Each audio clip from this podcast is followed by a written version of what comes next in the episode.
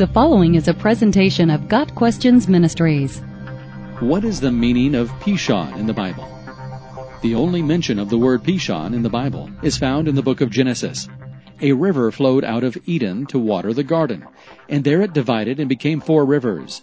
The name of the first is the Pishon. It is the one that flowed around the whole land of Havilah, where there is gold. And the gold of that land is good. Bdellium and onyx stone are there. Genesis 2 verses 10 through 12. It's only when we compare the richness and beauty of the river to that of the Garden of Eden itself that we are really able to discern the meaning of Pishon. Besides the lone biblical reference, Pishon is mentioned in Sirach 24:25 of the Apocrypha. It is probably connected with the Hebrew word push, which means scatter, press on, break loose, or spring forward. The river Pishon most likely originated from a spring and formed a delta.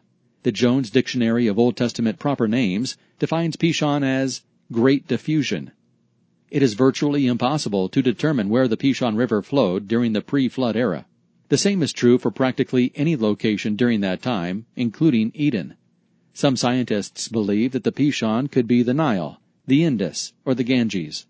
There is simply no modern river that matches the description given in Genesis.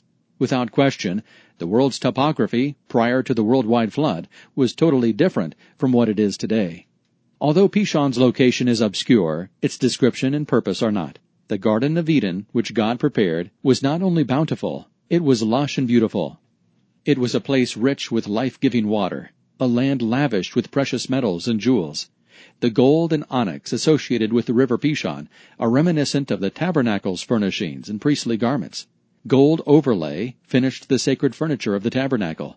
Particularly important was the onyx stone of the priestly ephod, upon which were inscribed the names of the twelve tribes, and the onyx of the high priest's breastplate. The land of Havilah, ringed by the Pishon, is indicative of the presence and blessing of God. Furthermore, the Pishon and the other three rivers from Eden eventually marked the boundaries of the land pledged to Abraham. As God had prepared and assigned Eden to Adam's care, the paradise of Canaan's land was given to Abraham and his descendants. Got Questions Ministry seeks to glorify the Lord Jesus Christ by providing biblical answers to today's questions. Online at GotQuestions.org.